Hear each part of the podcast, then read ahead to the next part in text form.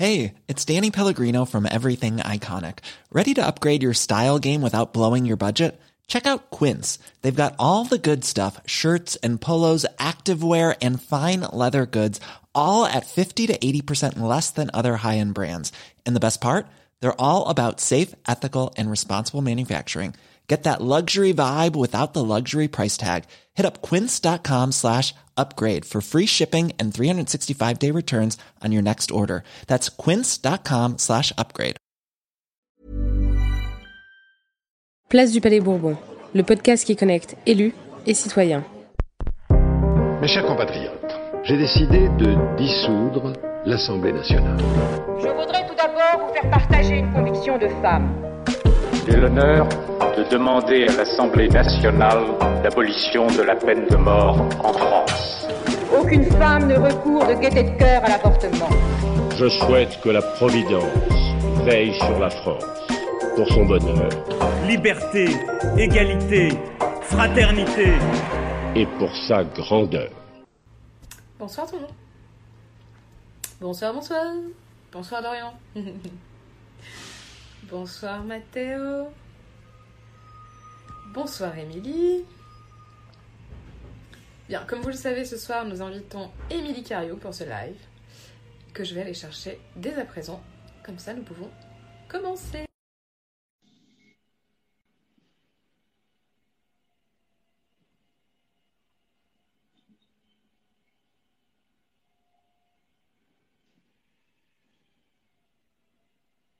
Bonsoir à tous. Bonsoir tout le monde. Alors on attend que la connexion se fasse avec. Et voilà, c'est parfait. Bonsoir Émilie. Bonsoir. Comment ça va? Ça va, ça va. Ça va, ça va? Quoi de beau? On travaille toujours à l'Assemblée nationale. Ouais. T'es à l'Assemblée là? Oui. Ok. Bon. Comment ça s'est passé aujourd'hui? Eh bien, aujourd'hui, c'était un enchaînement de, de réunions pour préparer euh, toutes nos prises de position euh, dans la semaine à venir, sur tous les thèmes en cours.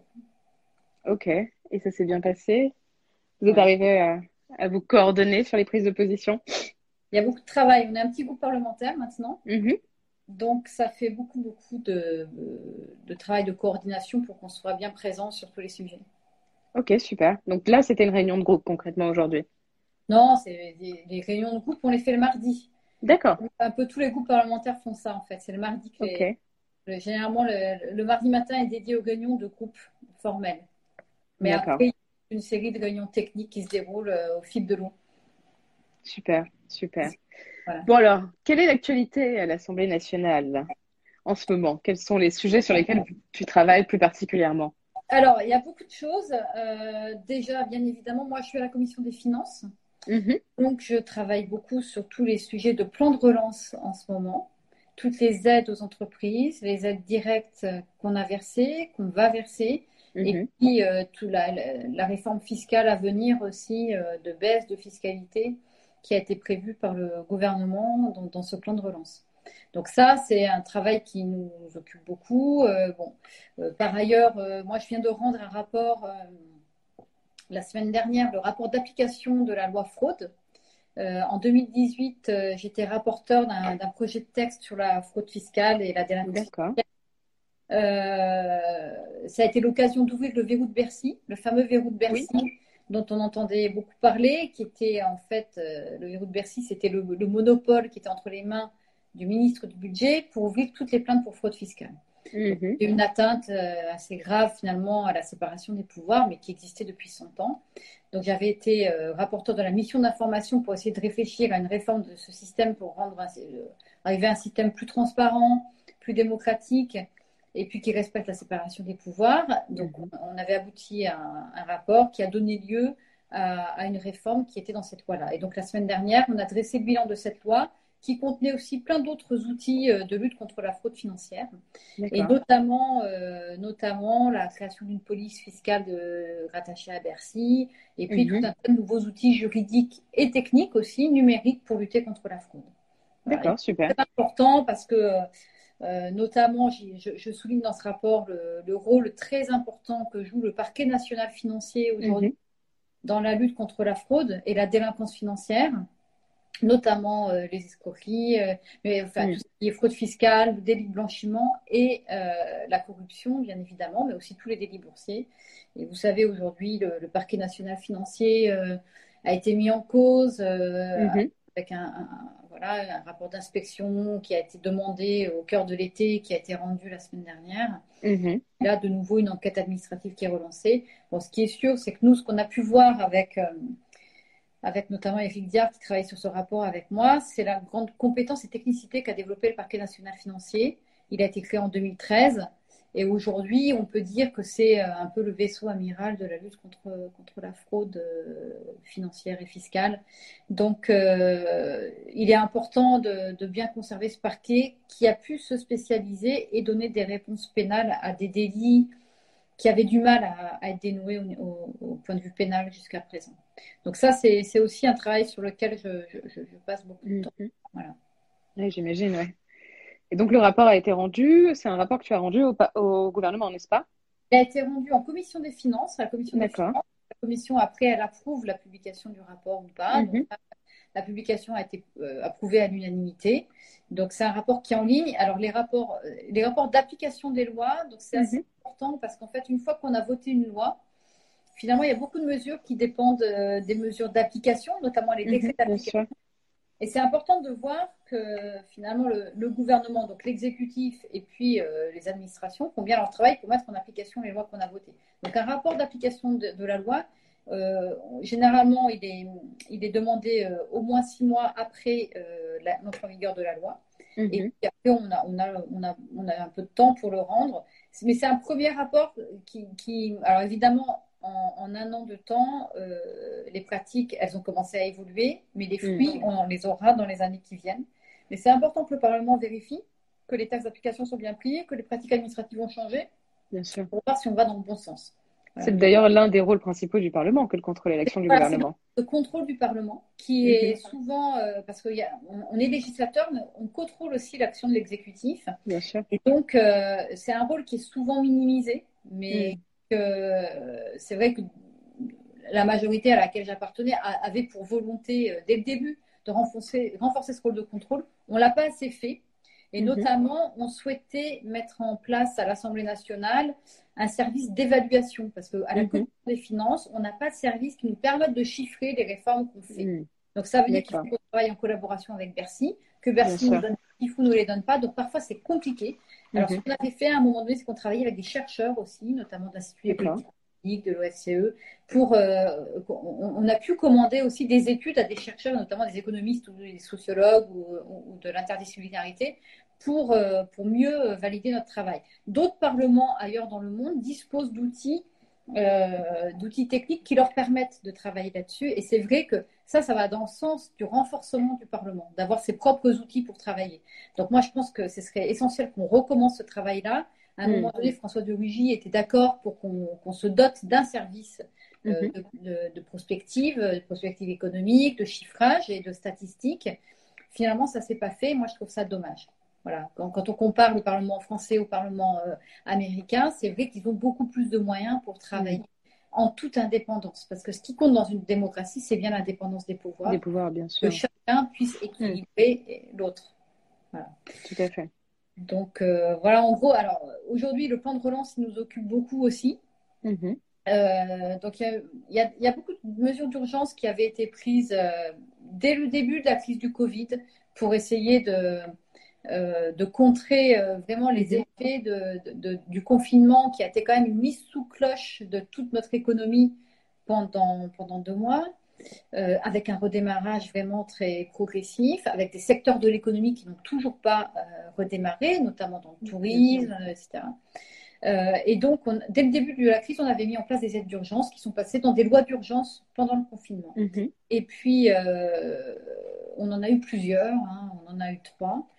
Euh, là, maintenant, euh, on a le plan de relance. Alors, notamment, ça a été le chômage partiel. hein. le fait que l'État prenne en charge des salaires que ne pouvaient plus payer les entreprises parce que l'activité s'arrêtait. C'était une mesure très importante pour ne Mhm. pas que les entreprises licencient sec comme ça des personnes et qu'on passe ce temps, ce temps de confinement, de mise sous cloche vraiment, et qu'on ne perde pas euh, les compétences, que les salariés ne perdent pas leur emploi et qu'il y ait une continuité. Donc là, maintenant, on est sur le plan de relance qui est censé voir la suite, relancer Mhm. l'économie. Alors, euh, les sphères écologistes n'aiment pas trop parler de plan de relance parce qu'ils préfèrent parler de transition, plan de transition. D'accord. Nous, c'est qu'à l'occasion de ce plan relance, on veut faire de la transition écologique. Mhm. Mais pour ça, euh, il va falloir aussi cibler un peu l'argent qu'on est en train de, de mettre dans, dans cette relance. Alors, le plan de relance, c'est d'une part, il y a des mesures d'aide directe, mais il y a surtout des mesures d'aide indirecte avec de la baisse de fiscalité. Mhm. Dans les 30 milliards d'argent nouveau que met l'État euh, l'État français sur la table, parce que sinon, il y a 40 milliards qui viennent de l'Union européenne, il y a Mhm. des est déjà dans les tuyaux. Donc ça, ça fait les, les fameux 100 milliards dont on parle. En tous les cas, il y a 30 milliards d'argent nouveau, c'est surtout des baisses d'impôts, et notamment euh, des impôts de production. Alors les impôts de production, en fait, ce sont euh, toutes les taxes qui pèsent notamment sur le chiffre d'affaires ou Mhm. la valeur ajoutée des entreprises, et notamment. L'impôt qui a été choisi, c'est la contribution de, à la valeur, de la valeur ajoutée des entreprises, la CVAE, qui est un impôt qui avait été mis en place quand la taxe professionnelle avait été supprimée. Donc le gouvernement a choisi de mettre un gros effort fiscal sur cet impôt-là, donc à hauteur de 20 milliards en deux ans, mais en fait ce sera une baisse d'impôt qui sera pérenne de 10 milliards par an. En gros, on va diviser par deux les taux euh, d'imposition de la CVAE. Alors bon, euh, c'est vrai que les impôts de production sont très critiqués parce qu'ils ils pèsent en compte le résultat de l'entreprise. Et finalement, c'est quand même moins vertueux que de faire un impôt sur le résultat, un impôt sur le bénéfice, comme l'impôt sur les sociétés. Mhm. Cela étant, la CVAE, le problème, c'est que là, en faisant ce choix-là, le gouvernement, il choisit de cibler les grandes entreprises et les entreprises dites de taille intermédiaire. Mhm. En gros, on cible pas les TPE, c'est-à-dire les artisans, les commerçants, qui ne payent pas la CVAE parce qu'en dessous de 500 000 euros de chiffre d'affaires, on ne la paye pas. Et entre D'accord. 500 000 et 50 millions de chiffre d'affaires, donc les- les- le segment des PME, paie très peu de CVAE parce qu'il y a, il y a un barème progressif qui est compensé par l'État déjà. Donc on voit que là, en faisant ce choix-là, on va manquer une Mhm. partie de la cible. Une partie de la cible de l'économie qui est en souffrance aujourd'hui, qui sont nos PME et nos TPE. Bien sûr. Là, il y a- il y, a des choses à revoir. Et puis, le, le fait de choisir finalement euh, que dans le plan de relance, on fait surtout de la baisse de fiscalité et pas de l'aide directe à des entreprises, du coup, on s'interdit aussi de cibler l'argent public qu'on va mettre sur la table. C'est-à-dire que c'est de l'argent public qui ne rentrera pas. On ne peut pas le cibler vis-à-vis d'entreprises qui sont plus en souffrance que d'autres. Et là encore, Mm. on retrouve sur le problème de la CVAE, qui est plus, major- euh, plus majoritairement euh, payée par les grandes entreprises. Et au sein des grandes entreprises, ce sont les banques et le secteur financier qui payent le plus de CVAE. Donc ça veut dire que Ah oui, le, le chèque de l'État, l'aide la plus massive, on va la faire vis-à-vis de ces entreprises-là, quand bien même ces entreprises-là ne sont pas celles qui ont subi de plein fouet la crise Mm. du Covid. Aujourd'hui, quand on regarde les baisses de chiffre d'affaires, même des grandes entreprises et du CAC 40, c'est plus dans les autres segments de l'économie Mhm. que dans la finance qu'on a des pertes aujourd'hui. Donc, vous voyez- que ce plan de relance, il, il manque pour partie sa cible du côté des entreprises et il manque pour partie sa cible du côté des ménages, puisque là, pour le coup, on n'a pas vraiment de mesures massives d'aide aux ménages et d'aide à la consommation. Donc, le gouvernement, il a fait un choix de, re- de- de relance euh, de, de l'offre et pas de la demande. Et le problème, c'est que ça, ça marche bien en période de croissance, sauf que là, on a une crise. On a eu une crise sanitaire qui est en train de se traduire en une crise euh, économique et sociale. Et donc, il faut quand même prévoir des, des aides à des ménages qui étaient finalement un peu dans la précarité et qui sont en train de tomber dans la pauvreté. Alors ça, pour la- on a du mal à avoir des statistiques, mais l'observatoire, euh, euh, pas de la pauvreté, euh, je- Les inégalités. des inégalités, voilà, euh, a commencé à, à faire remonter des alertes à ce sujet-là, mais aussi pas mal d'ONG euh, et, d'associations qui font de l'aide caritative et qui voient le nombre de bénéficiaires augmenter. Bien Donc, sûr. il faut qu'on arrive à objectiver ce phénomène-là, mais en tous les cas, on sait qu'il y a quand même une urgence et que donc, il ne faut pas oublier l'aide aux plus précaires dans le plan de relance, ce qui n'est pas le cas aujourd'hui. Donc, tous ces sujets, nous, on les travaillera dans le groupe euh, Écologie, Démocratie, Solidarité et on proposera des amendements dans la loi de finances pour enrichir ce plan de relance de ça et Mhm. aussi d'autres sujets. Et notamment, vous savez, on, on avait beaucoup parlé euh, au moment de, de, de- de- de la loi de finances qui était passée en juillet des éco-conditionnalités. En fait, ça, ça, ça veut dire quand on fait des aides directes aux, en- aux entreprises, est-ce qu'on peut se permettre de continuer Mhm. à subventionner euh, des industries polluantes, des industries qui licencient, euh, qui ne sont pas vertueuses sur le plan fiscal? Mhm. Et donc, nous, on avait prévu une série de- d'amendements pour, pour mieux cibler les aides et faire en sorte que sur les aides directes, notamment les apports en capital qu'on a fait à certaines entreprises, donc de la- de la- de l'État qui rentre au capital Mhm. des entreprises pour les sauver, type Air France ou autre. Qu'on accompagne ça d'un certain nombre de conditionnalités en termes de, notamment de transition écologique, euh, de maintien de l'emploi, de formation professionnelle, éventuellement de politique salariale, et puis bien évidemment de politique de distribution euh, responsable, c'est-à-dire que quand on a des aides de l'État, ben, cette année-là, on ne distribue pas du dividende, et puis euh, notamment aux personnes physiques, hein, aux actionnaires personnes physiques, et puis bien évidemment absence de filiales dans les paradis fiscaux. Tous ces amendements ont été refusés en bloc, c'est-à-dire qu'aujourd'hui l'État met beaucoup d'argent public sur la, sur la place, mais refuse en fait euh, complètement qu'on porte des conditions à, ces- à cet argent public. Ça veut dire qu'on est dans un État libéral, mais qui se sert de l'argent public. Voilà. Oui. Un libéralisme qui est bien content d'avoir du keynésianisme, mais en même temps qui ne veut aucune condition à ça, ce qui est quand même assez dérangeant. Mhm. Et économiquement, est-ce qu'on peut justifier ce choix dans l'absolu? Alors, ce qui est justifié, ce que le, le discours du gouvernement, c'est de dire Mhm. nous, ce qu'on veut, c'est apporter des mesures euh, de compétitivité. On ne veut rien contraindre, on ne veut pas rigidifier l'investissement. Mhm. Et on veut finalement euh, faire des aides, de, enfin, euh, avoir une politique de compétitivité. Alors c'est vrai que la baisse des impôts, euh, c'est mettre en place une politique de compétitivité, mais ça, ça a un effet sur le moyen et le long terme. C'est-à-dire que c'est pas parce que je vais baisser euh, les impôts de production aujourd'hui que dans un an j'ai résolu mon problème de chômage et que j'ai déjà relocalisé. Ça, des, ça aura un effet sur Oui, le ça prend terme. plus de temps, bien sûr. Alors, Mhm. Je dis pas que c'est mauvais en soi, mais je dis juste qu'en attendant, ça suffit pas. Et que, en l'occurrence, rien ne nous garantit qu'on ait ces effets de relocalisation. Je vous donne un exemple. Quand on regarde finalement sur le- un temps plus long les effets du CICE, par exemple, Mhm. ça crée très peu d'emplois. Ce qui veut dire, parce qu'en fait, par rapport à la masse d'argent que vous déversez sur toutes les entreprises concernées, finalement, il n'y en a que très peu qui vont relocaliser ou qui vont recréer de l'emploi. Du coup, chaque emploi créé vous coûte très, très. Parce que vous avez beaucoup d'effets d'aubaine et on en aura beaucoup sur la, sur la CVAE, c'est évident. Donc, euh, voilà, on ne peut pas se satisfaire de ça. hein, euh, ça, c'est sûr. Euh, compétitivité, oui, mais ça, c'est du moyen terme. Là, on est dans une urgence et, on ne répond pas à cette urgence-là. Notamment, il y a un segment qui est vraiment trop oublié, à mon sens, c'est quand même les, les- les petites entreprises et les indépendants. Les indépendants, les commerçants, les artisans, qui eux Mm. souffrent beaucoup, notamment toute cette économie qui accueille du public et qui du coup se retrouve vraiment exempt Bien parce qu'il y a une chute abyssale des chiffres d'affaires. Et là, aujourd'hui, il reste quoi? Il reste le- les plans garantis d'État qu'ils ont pu avoir et qu'ils vont devoir rembourser parce que toutes les échéances qui avaient été repoussées, finalement, là, elles vont se réactiver. Mm. Et puis, euh, il y a eu l'aide de 1500 euros, mais bon, on voit bien que c'est quand même très, très limité. Oui, tout à fait. Effectivement, c'est un, un grand sujet. Et euh, en termes de calendrier, euh, est-ce qu'on a une idée du calendrier pour l'adoption de ce plan de relance? Alors, la plupart des mesures donc, sont, dans, sont dans la loi de finances. Mhm. La loi de finances, elle est présentée le 28 septembre et puis elle sera discutée jusqu'à la fin de l'année.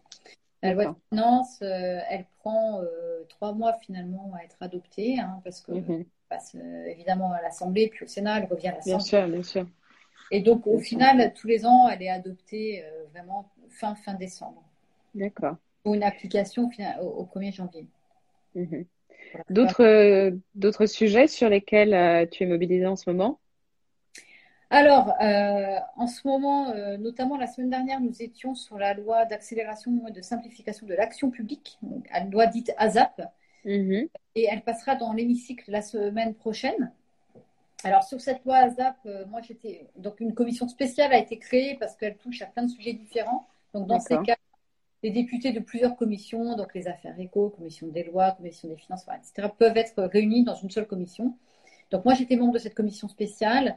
Euh, alors là, c'est une loi de, qui est vraiment une loi de dérégulation, où on- sous, en fait, sous couvert de, de simplification de l'action publique, on est en train de supprimer beaucoup de dispositifs de contrôle qui sont quand même Mhm. nécessaires euh, au fonctionnement soit de, de l'économie, soit de la démocratie. Alors, je vous donne un exemple. Euh, la semaine dernière a été supprimée par amendement une commission dont le rôle, une commission de contrôle du Parlement, Sénat et Assemblée nationale, dont le rôle est de, et de contrôler euh, finalement si le réseau postal et numérique euh, est bien euh, dessert bien le territoire Mhm. avec les cahiers des charges qui, qui montent en puissance. Donc ça, ça a été supprimé d'un coup de main comme ça en amendement. le gouvernement, par ailleurs, dans son texte, propose de réformer des, des choses quand même assez importantes, des institutions importantes que sont les chambres d'agriculture, l'Office national des Oui. forêts, l'ONF, Ouais. Par ordonnance et pas par projet de loi. Donc nous, on n'est pas D'accord. Non, on ne réforme Bien pas sûr. par ordonnance. On veut savoir ce qui se passe en toute transparence, y Mhm. compris euh, que le dialogue social se passe réellement au sein de, de- de ces institutions-là. Euh, le gouvernement, la semaine dernière, a, donc dans ce projet de loi, par amendement, a réassoupli le code des marchés publics, euh, a décidé aussi, et ça c'était dans le projet de loi initial, de laisser le- les préfets, par exemple, donner des autorisations de construction d'installations classées avant même que les autorisations environnementales soient déposées. Donc tout ça, ça fait des sujets assez explosifs, tous Mhm. condensés dans un projet de loi, donc sur lequel moi j'ai beaucoup travaillé la semaine dernière, et, et qui seront euh, dans l'hémicycle la semaine prochaine. Donc notre groupe est très mobilisé là-dessus, d'autant plus que tout le titre 3 de ce projet de loi est dédié à l'environnement et à l'allègement de normes environnementales. Il y a des sujets sur la gestion de l'eau, etc., etc. Donc vous voyez, ça fait, ça fait aussi des, Ouais. des sujets euh, d'a- d'actualité euh, assez, assez brûlants. Euh, cette semaine, on a le projet de loi de programmation de la recherche, Mhm. programmation pluriannuelle de la recherche. Donc sur ces sujets, au sein de notre groupe parlementaire, ceux qui sont plus mobilisés, ce sont Cédric Villani et, et Sébastien Nadeau. Voilà. Euh, là aussi, on a, on a prévu un certain nombre d'amendements parce que aujourd'hui, ce qui est prévu dans ce projet de loi, vous savez, la recherche française, elle a besoin de moyens. On-. Enfin, je veux dire que si on veut éviter le décrochage par rapport à, à Mhm. notre pays, il faut, faut absolument qu'on renforce notre, notre recherche. Donc, il y a quand même un, un apport euh, financier assez substantiel qui est prévu dans cette loi, avec une programmation Mhm. de plusieurs années. Le problème, c'est que c'est trop lent et le démarrage est beaucoup trop lent avec des effets dans le quinquennat suivant, voire celui d'après. Donc, nous, on souhaiterait accélérer, euh, accélérer la, la, la- la courbe pour euh, renforcer notre recherche au mieux et au plus vite. Quoi. Super. Voilà, on va avoir la semaine prochaine aussi le projet de loi sur les néo... enfin cette semaine en commission le projet de loi sur les néonicotinoïdes. Enfin, Mhm. il y, a- il y a vraiment beaucoup beaucoup de, de sujets euh, en cours. Et puis au sein du groupe euh, écologie, démocratie, solidarité, nous préparons aussi euh, notre niche parlementaire. Alors c'est quoi une niche parlementaire? Les groupes euh, de minorité, enfin les groupes d'opposition et de minorité ont droit à des journées dédiées à l'examen de leur propre texte de loi parce que sinon, euh, les textes, ils proviennent du gouvernement. Euh. Euh, et donc, on, on a prévu ça le, le 8 octobre euh, avec un Mhm. certain nombre de sujets comme l'IVG, il y a le bien-être animal, il y a le sujet euh, des entrepôts d'Amazon, type Amazon, de- Mhm. pour mieux les, notamment mieux les fiscaliser, un sujet sur le congé parental. Enfin, oui, il y a une multitude de sujets aussi, le vote à 16 ans. Enfin, donc, des sujets sociétaux assez, assez larges qui, qui illustrent bien en fait les champs sur lesquels notre groupe, hein, écologie, Souhaite démocratie, intervenir, ouais. sommes euh, investis. Mhm. Super. C'est très intéressant, en effet. Et du coup, ça, c'est le 8 octobre. Désolée, je dois juste ouvrir la porte pour le chat. Sinon, hop, j'avais oublié qu'il avait ses croquettes ici. Désolée. Euh, donc, ça, c'est pour l'actualité parlementaire. Et euh, est-ce qu'on peut passer, du coup, à la seconde partie de l'interview, si ça ne dérange pas? Où il s'agit de parler de toi, plus particulièrement, et de comprendre un peu quel est ton parcours et qu'est-ce qui t'a amené euh, là où tu es aujourd'hui. Sachant que tu as quand même un parcours un peu, comment dire, pas tout à fait euh, lisse euh, au sein de l'Assemblée nationale, parce que tu as quitté La République En Marche pour rejoindre donc euh, et créer, co-créer, n'est-ce pas, le groupe euh, Écologie, Démocratie, Solidarité au mois de juin, si je ne me trompe pas.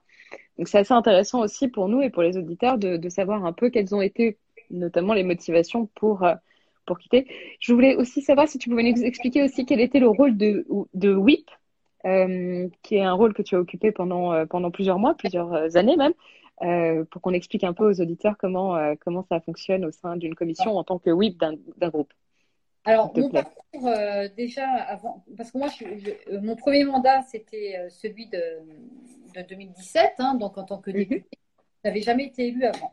Donc, en fait, j'ai un parcours dans l'administration fiscale. Moi, j'ai fait des études de droit et de sciences politiques. hein. Je suis rentrée dans l'administration fiscale et j'ai commencé à travailler dans le contrôle des, des multinationales, des grandes entreprises, notamment dans le secteur financier, banque, assurance, puis dans un euh, euh, sur les multinationales qui avaient le droit de consolider leurs résultats mondiaux, ce qui m'a mené à faire du contrôle fiscal au point de vue international, à aller dans d'autres pays euh, du monde.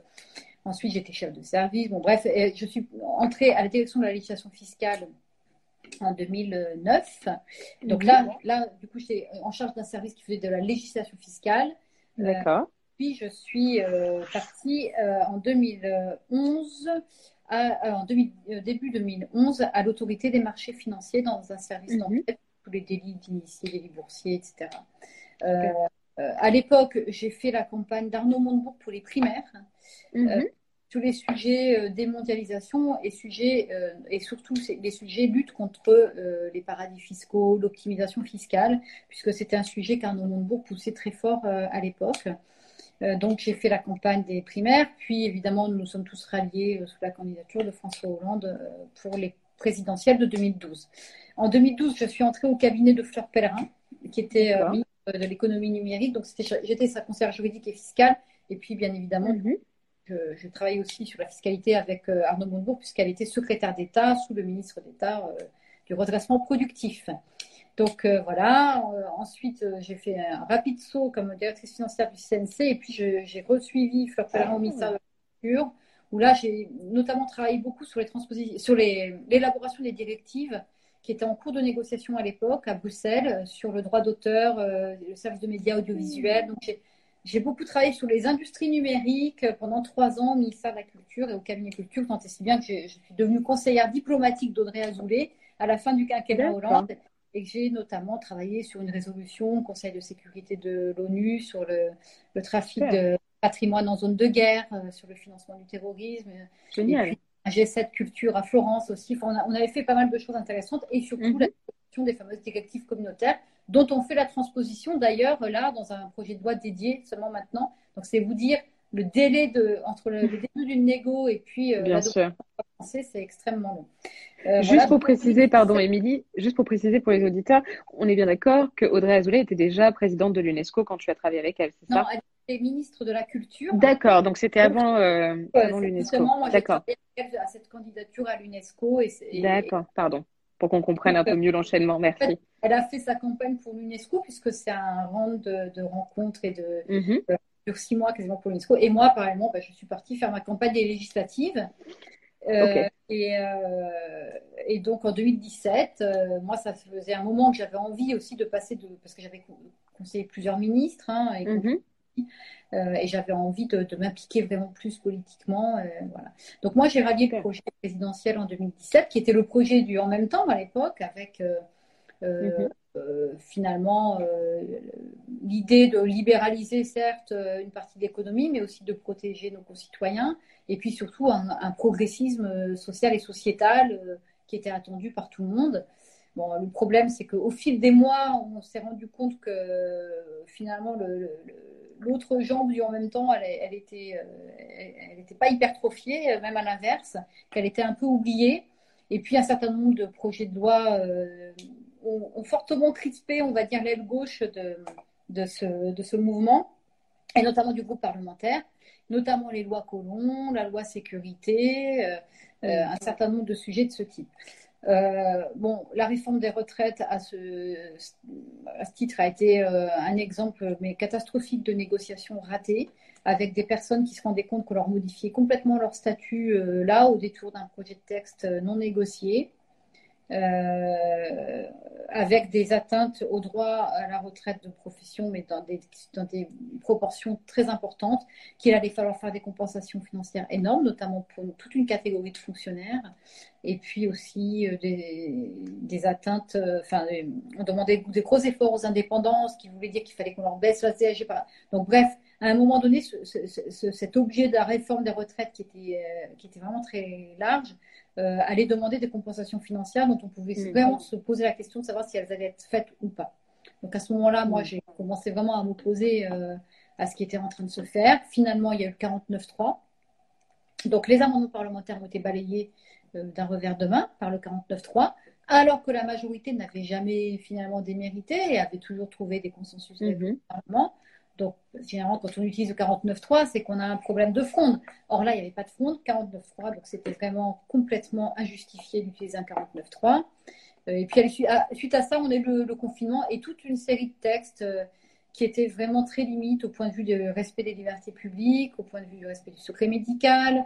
on a, les projets de texte d'urgence ont été l'occasion de passer un certain nombre d'assouplissements du droit du travail qui n'avaient pas été négociés avec les partenaires sociaux, mhm. notamment sur le contrat de travail à durée déterminée. Bref, euh, une multitude de textes qui, mhm. nous mettaient de plus en plus en porte-à-faux. Donc, euh, la création de ce groupe parlementaire, c'était dans les tuyaux depuis, euh, depuis un an, on va dire. Ce qui s'est passé au moment du confinement avec ces textes d'urgence vraiment qui étaient pas, pas, équilibrés à notre sens, ça, a précipité la création de ce groupe. Donc, on l'a créé en, mai, mi-mai. Et puis, voilà, on a commencé à travailler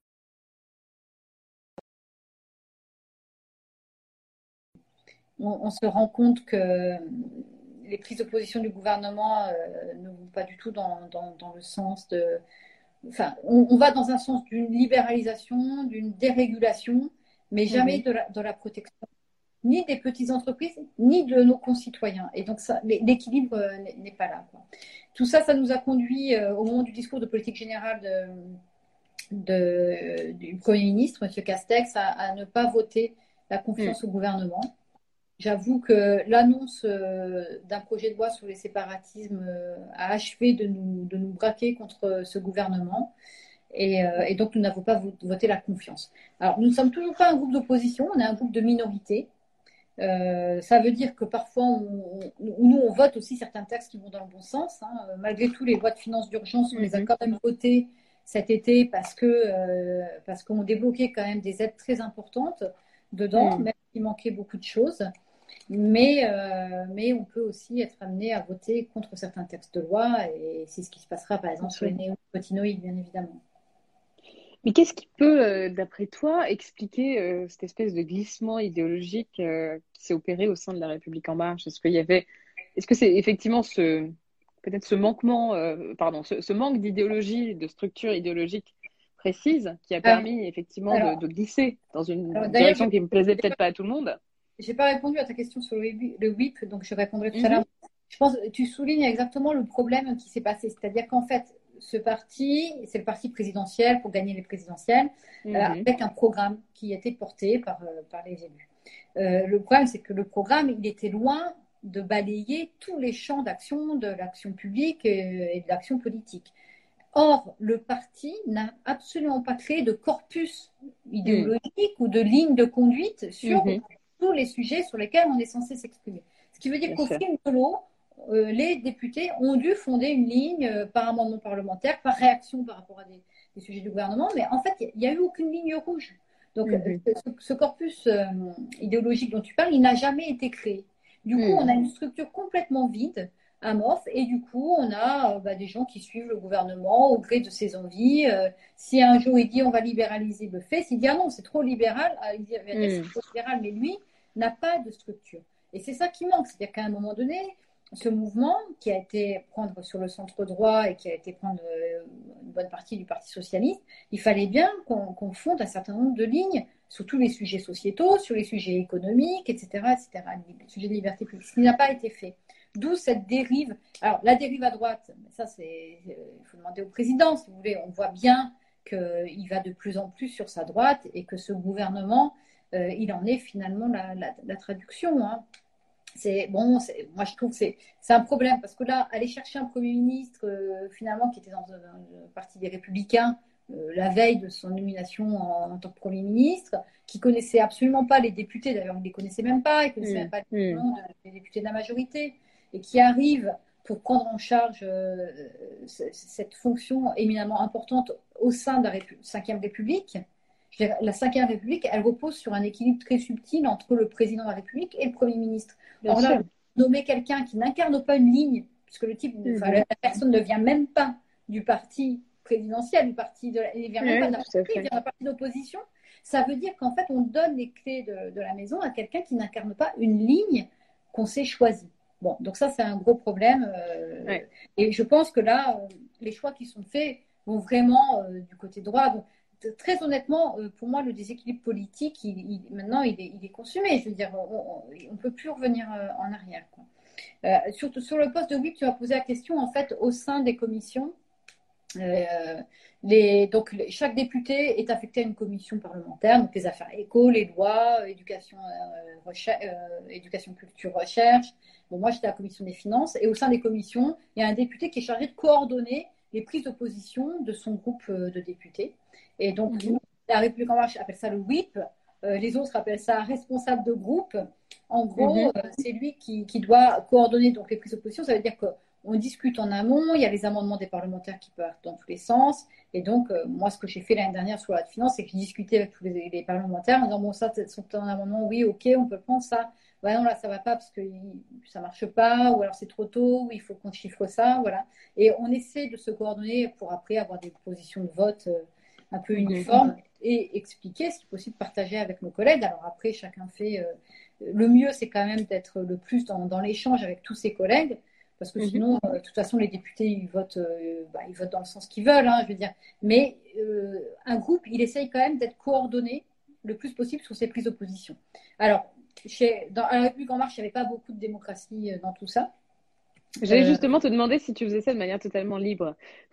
Alors oui, oui moi je l'ai fait quand même, ouais. Libre. Et c'est pour ça que du coup, on a réussi à, vraiment faire passer des positions intéressantes dans la dernière mm Je donne un exemple. Euh, l'interdiction des garanties export sur les activités de l'État sur les activités extractives, c'est passé par un amendement parlementaire parce qu'on l'a poussé, parce qu'à un moment donné, euh, Anthony Cellier euh, me pousse son amendement, que je le soutiens, etc., et qu'on y va. D'accord. Donc, Ça, ne s'est pas fait sur tous les projets de texte et ça s'est pas fait dans toutes les commissions. Et aujourd'hui, je vois que ça n'est pas fait dans les commissions.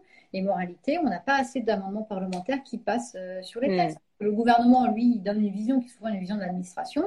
Et sauf que c'est pas forcément la, une vision politique euh, mmh, mmh, mmh. plus juste. Quoi.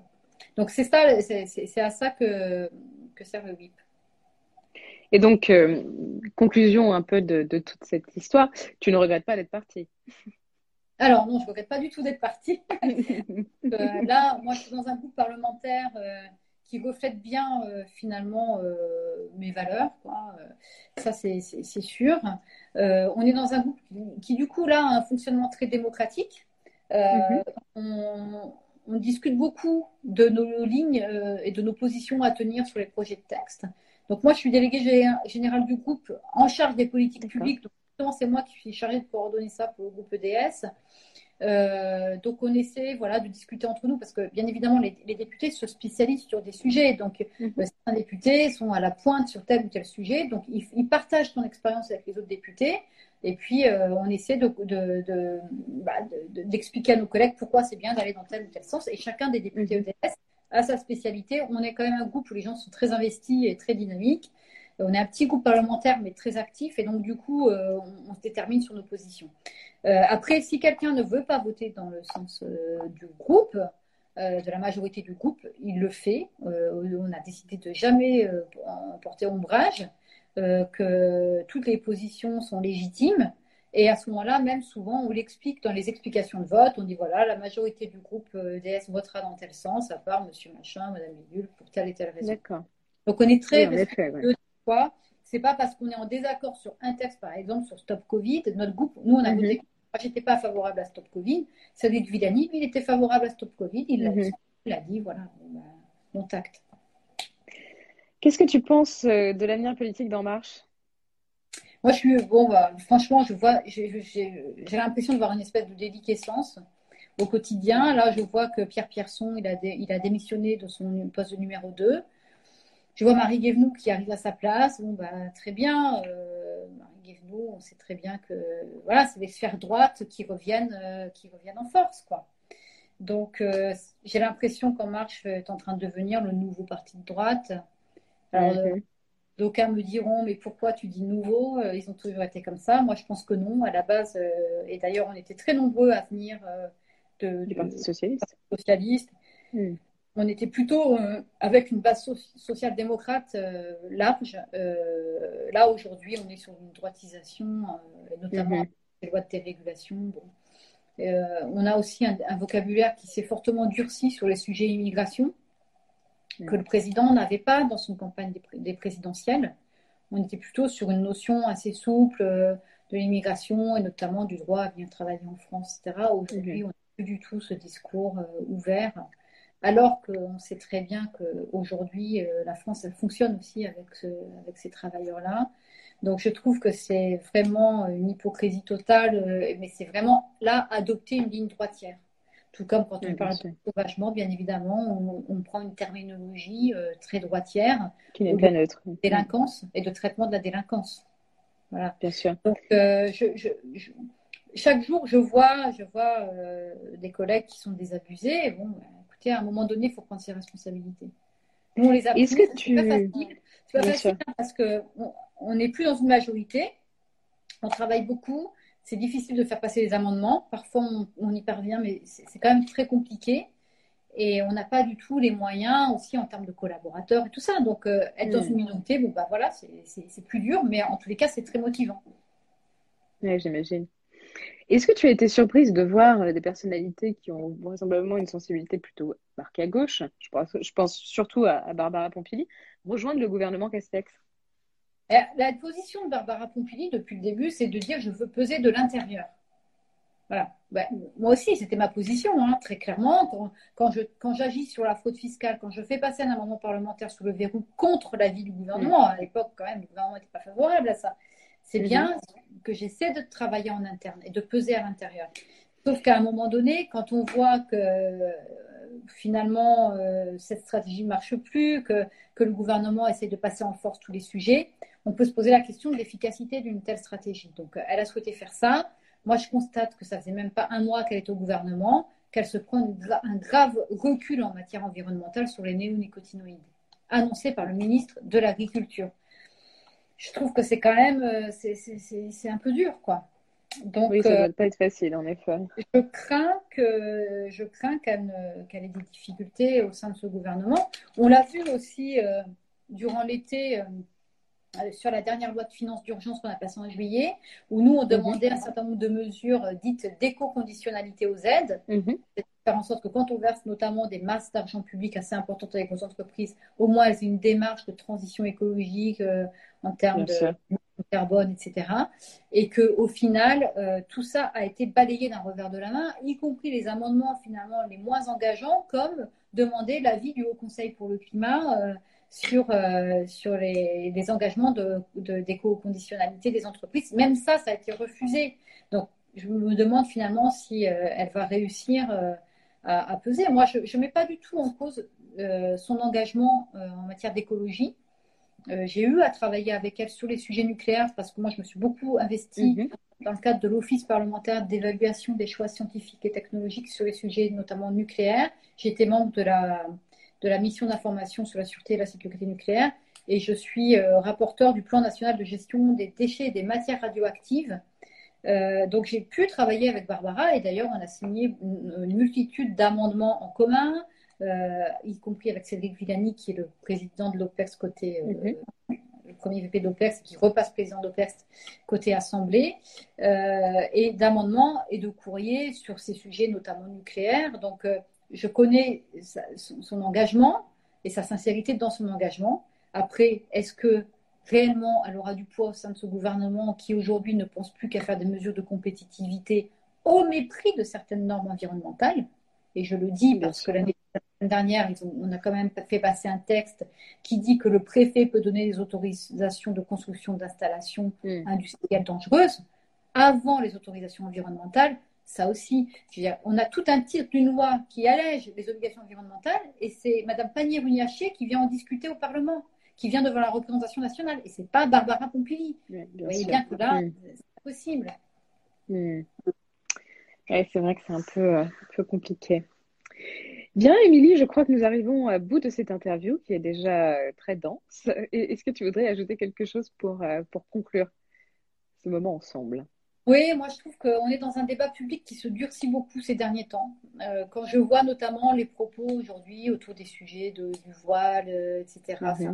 Euh, quand, je vois qu'une parlementaire s'est permis d'exclure une représentante syndicale au prétexte qu'elle était voilée, alors qu'elle venait parler de la précarité des étudiants, ce qui n'avait rien à voir avec un acte de prosélytisme religieux, je suis très inquiète sur l'affaiblissement de notre état de droit et finalement de, nos principes fondamentaux euh, qui fondent notre démocratie, et notamment tout ce qui a trait à la liberté de conscience, à la tolérance.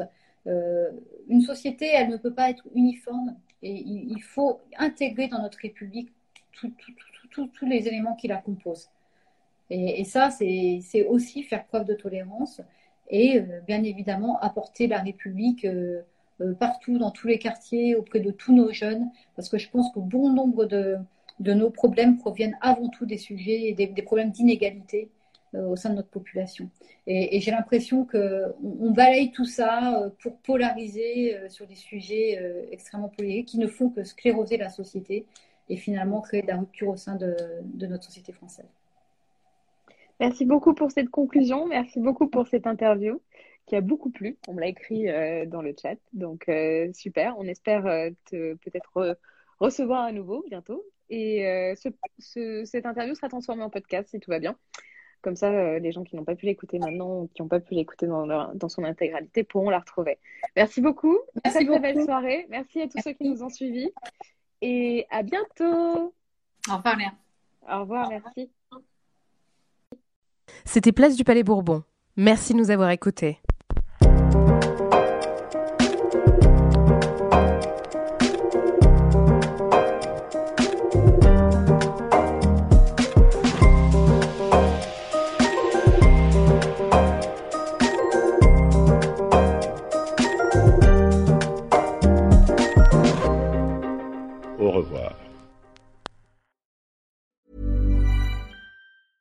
Hey, it's Danny Pellegrino from Everything Iconic. Ready to upgrade your style game without blowing your budget? Check out Quince. They've got all the good stuff shirts and polos, activewear, and fine leather goods, all at 50 to 80% less than other high end brands. And the best part? They're all about safe, ethical, and responsible manufacturing. Get that luxury vibe without the luxury price tag. Hit up quince.com slash upgrade for free shipping and 365 day returns on your next order. That's quince.com slash upgrade.